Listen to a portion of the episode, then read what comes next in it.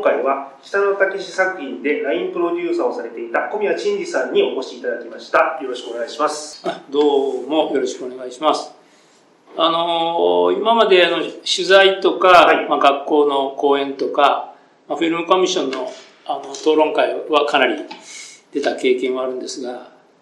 えー、アナログの私がこういうはい、もので出るのはちょっと初めてで、はいちょっと正直ドキドキしてるんですが、ただまあ、なぜあんまり記憶力がいい方じゃないんで、ちょっと少々思い違いがあるかもしれませんけども、はい、まあそこはご容赦ということでね、はい、比較的新しいアウトレイジぐらいからのことはある程度ね、覚えてはいますけども、やはりフリーコンとなると、なかなかね、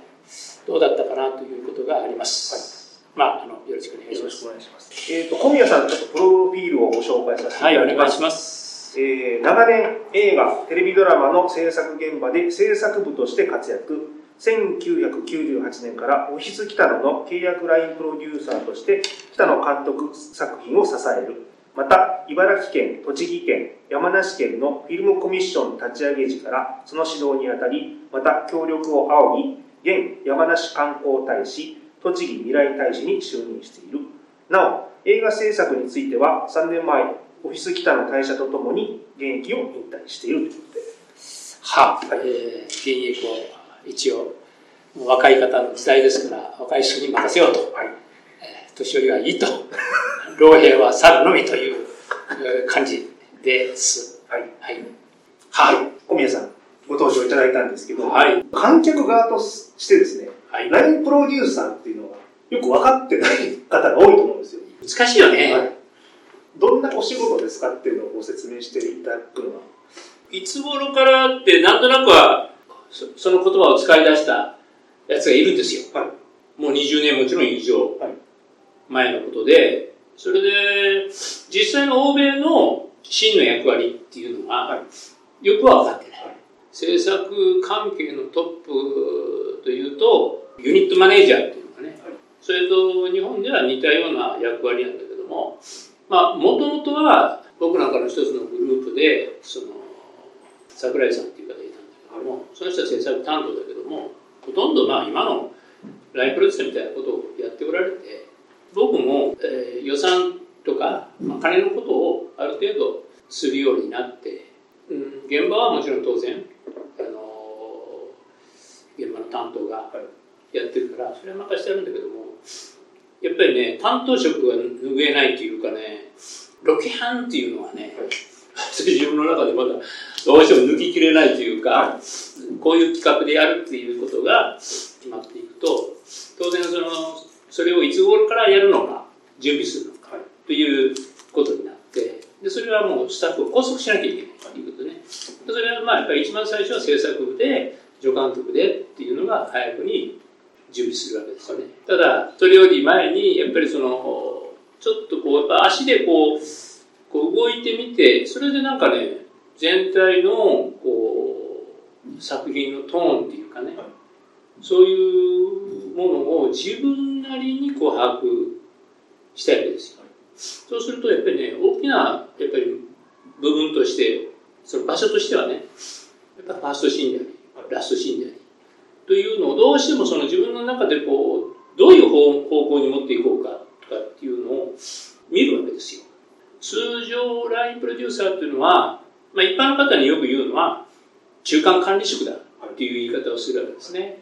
まあ映画ではその監督プロデューサーと現場のスタッフのちょうど中間的な、ま、役割で。でしかも全体を特にまあ現場としては全体を見てスムーズにいくようにっていう。それがもちろん金のお金の面も含めてですね。というふうなことで一番その欧米で大きなものはやっぱり、えー、お金の予算の管理だというふうには思うんですけども日本でいう経理部みたいな、ね、政策経理部みたいなのがいてその方が実際にはやるわけですね。でその他の地位も非常にアカウントっていうんですけどね。高い大盛りはね。ただあの今は日本ではそれも根付いたんです。実際にそれをずっとやってこられた女性の方もいるし。それがあの根付いたんだけどもその前にそういう意味でラインプロデューサーっていうものが一つの職業として成立してでなおかつ今は小さい作品でもなんかそのラインプロデューサーっていう名前が出ておられるんでそういう役割を持っているんじゃないかなという何でもやるしよ、まあ、予算をねこう作成して現場の各部に対してのね、えその予算の割り当てみたいなもんですよ。決めていって、ね、でスタッフに対しても契約していってっていう人事もやるし、はい、というふうなまあまあ言ってみれば総務部長みたいなもんなのかな。ちょっと一般むしろ企業っていうのは僕は知らないんだけども、そういう役割を持っているのがラインプロデューサーかなというふうに、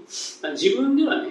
把握してるし各ね個人によっても制作部でも担当なんかも各ねその一人と人たちによって自分のやり方も違うから違うと思うんだけどもある時その取材で記者が僕のことを紹介するのに記事の中で使った言葉にねいいのがあるんですよ。現場の最高責任者っていうね、はい、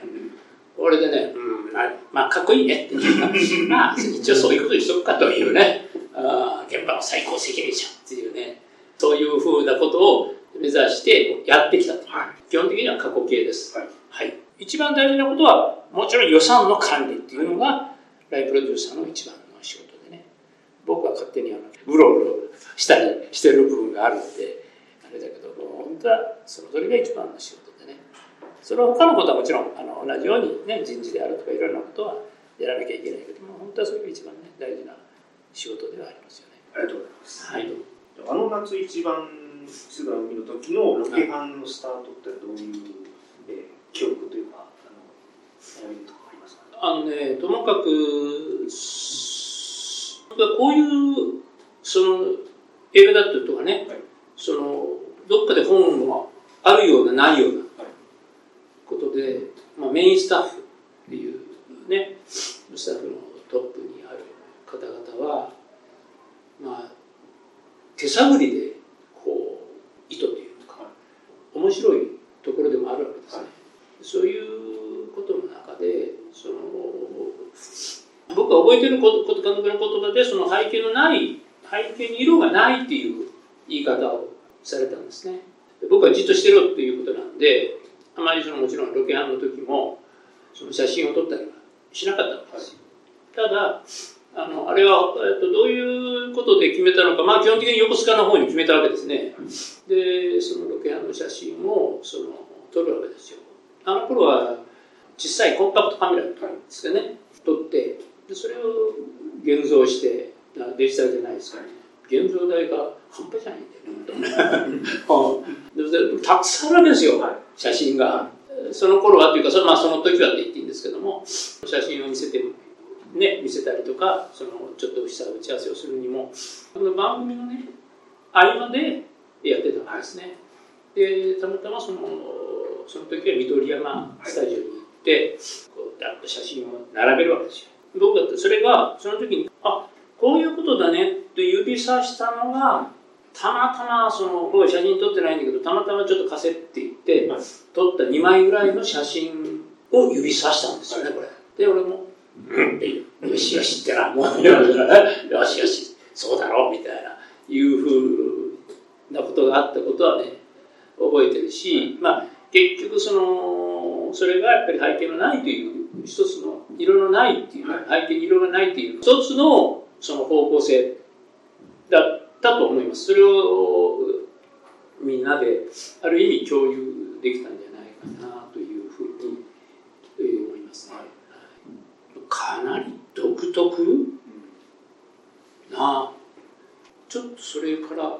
感じるいわゆるけど今までやってきたいわゆる映画のねあの私演出部じゃないんで、はい、そのそのシーンシーンのことはねあまり話せないけどもその準備であり特にそのロケハンというね、はい、その場所っていうのまあ、場所自体っていうのはどの映画でもそうですけどもやっぱり非常に大きな、ね、作品のに対する大きなファクターになってでしょうかね。でそれによって一つの作品のなんだろう雰囲気みたいなのを、ね、特色づけることが、まあ、おそらく多いですよ、はい、小宮さん自身のですね、ラインプロデューサースタンスというかそういうのを聞きたいんですけども。どっかで作品のね、はい、方向性を決めるということは僕の中では大きなことでそのどっか出来をある意味での想像をしてそのその作品がどれくらいのラインになっていくんだろうっていうね想像してそこになんとか導こうというふうなことを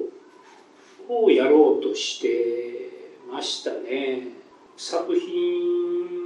よりというかまあどっちかというと監督よりと言ってもいいのかなかもわからない。監督がどういうものの作品を作ろうとしているっていうのはねそれがどこのレベルまでこの作品を持っていくんだというところで担当職をやってる時もそうなんかそこが自分の中で大きなこう、まあ、まあ今で言うハードルっていうかなそういうふうなものじゃないかなというふうに思ってまあ特にそのバレットの絡み合いからするとそのロケの場所をどこに持っていくんだっていうことでその座頭市であればその茨と、まあ、神戸、まあ、福山広島福山ですけどもねでアウトレイジの神戸であるとか龍山の名古屋であるとかいう一つのその作品の一つの方向性というかねその場所の方向性っていうそこでその一つの作品を完成することがいいんじゃないかなというふうなところを、まあ、見つけていくとこれは僕はその事務所にいてねその企画というものが始まった時からある程度その動いていきそれでその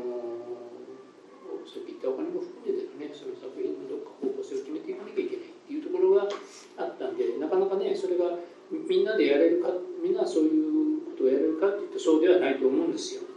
フリーランスでなかなかねやれない部分もね拘束される時期間が決まってますからだからそういうことをやれるあれがあったんで例えばドールズであれば四季っていうのが出てくるからその1年前に四季を春に取れる雪と夏ということをもう1年前にやるわけですよ。実はもう僕はその中でも場所を決めたわけ。でもスタッフはまたそれとは別だからそう決めてももちろんねあのいろいろ場所は見るんだけども結局そこになるんだよ実際 実際はそこになるんだけどもそういうことかなっていうふうになことでやってたのかなというふうに思いますね。えっ、とあのロケハンの手順というか秘訣をちょっと伺いたいんですけど。うん難しいですよね。あ みんなそれぞれね、はい、組によってやり方も違いますからね、はい、さっき言ったその早めにそのある程度僕はね準備をしていくというところでそのやっぱりフィルムコミッションの力をどの作品も今そうなんですけどきちっとその囲わなきゃいけないって言いますかね。その撮影の時に、はい、そのガードはやっぱり必要なのであのビトさんっていうのもあるし。それとやはりそこがその場所自体をその我々としてはスタジオ化しなきゃいけないんです、はい、でその方が来てもらっても困るっていうかね。で見学されてもある意味では困るっていうようなことも含めてねフィルムコミッションの方にやっぱり大きくその協力してもらって一つの,、まあ、あのスタジオ化する一つの手順の大きな部分をねやってもらうということがありますよね。場所はね非常に僕もこだわってるんだけどね、はい、その結局後々なんだけどもいろんないい場所がたくさん出てきたわけですよね。それは僕が探した探しもあるしもちろん先生が探してもある。でもねそのやっぱりここはっていう場所はね結局はねあこういうところに監督が行くんだなっていうふうにね監督っていうねさっきの特色じゃないけどね監督ってやっぱり何かお持ちなんで結局そういうとこに行くんだよねというふうにですよ。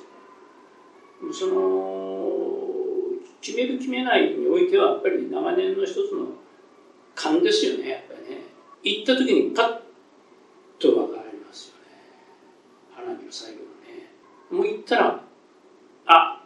こういうことねあこれだね。というふうなことっていうのはそれぞれ皆さん持ってるんですよ。でもそれはやっぱりその作品をやっぱり理解に絶対しとかなきゃいけない。っちゃいけないしというところででもうんっていうのはねみんな大体突き当たるんですよ。で突き当たらないのはやっぱりまだ足らないんじゃないかなってみんな目はそれでみんな同じだと思うんだけどね。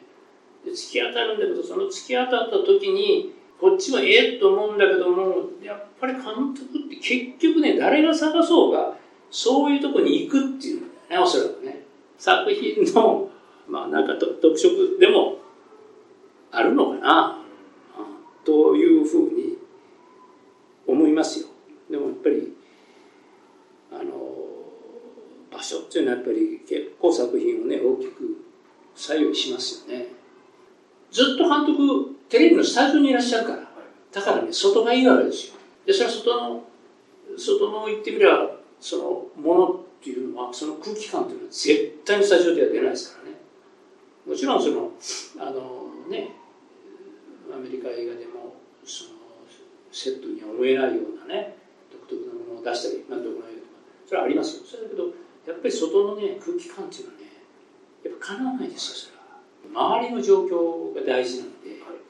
い、いかにここでスタジオ化できるかどうかというのもものすごく大きなことなんですよ、えー、一つの場所を見つけてもそこにどうしてそういう形を取れるのかというのを判断しなきゃいけない。じゃあ見つけてきた場所でもこれはやめようと。やめとこうと。あまりいわゆる撮影としてのものに合わないなと。行為ね行為としてね。なんかシーンとしての映りはよくても行為としてそういうことができないんであればもうやめてしまおう。というのが結構ありますよ。実際にはね。秘訣はね難しいですね。みんな持ってるからね。それぞれ。皆さんそれぞれ持ってるからね。難しい。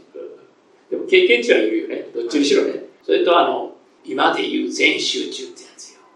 もう一人でやってますからね。6月は大概皆さん。ちらっとこう自分の頭の画面って言いますかね走ってるその映像の中にね映ったものを逃しちゃいけない、それいくつかあります。花火の駐車場か、まあ、タクシー会社の駐車場駐車場なんかで面白くなんとないわけよ。走ってね通り過ぎてちらっと待てよって言って引き返すわけですよ。で、もう見てね、だけもう交渉する前にね、まだそこに降り立ってないんですよ。だけど、もうできたと。これだっていうふうに思ってまた交渉しないとね、まあダメだけども、でも、あの、交渉してもね、OK な場合も、もちろん弾かれる場合もたくさんありますよ、もちろんね。でも、ね、そういう集中力っていうのは持ってないと、逃すよね出たね。でこういうのはねみんなねどの担当者もね持ってますよそれはね。マイナーな作品のやつでその那須でねロケハンに行ってで一人でねもちろん回ってその大きな屋敷を探すわけよ。だからまあ別荘地をね探すっていうのでその那須は行ったことなかったのでねで那須をずっと見て回るわけですよ。で一泊一度一泊でまでしてなかったわけでそのまあある程度こう山の上の方のゴルフ場まで行く行くんだけども上りの時は気が付かなかった。上りの時はね。でも下ってきた時に下ってスーッと降りた時に右端の上の方になんかチラッとなんか見えたわけ。それをあっと思わなきゃいけないんだよねこれまた。あっと思って引っ返して、で、おそらくアモンみたいなのがあって、あの、鎖があれしてるんだけども、まあ、あの、そこはそれぐらいのものだから完全に閉じてなかったから、車を置いて、それで、まあ、歩いて、うん、あったねっていうね、大概、その、僕の場合はある程度ね、範囲を絞って、ここだという、もう探しやったらもうそれは、どこ探してもしょうがないわけだから、ここだと決めた時の、その、まあ言ってみりゃその全集中でね。僕はもうあれ見てないよ。見てないけども見てないけども逃しちゃも終わりだよね、うん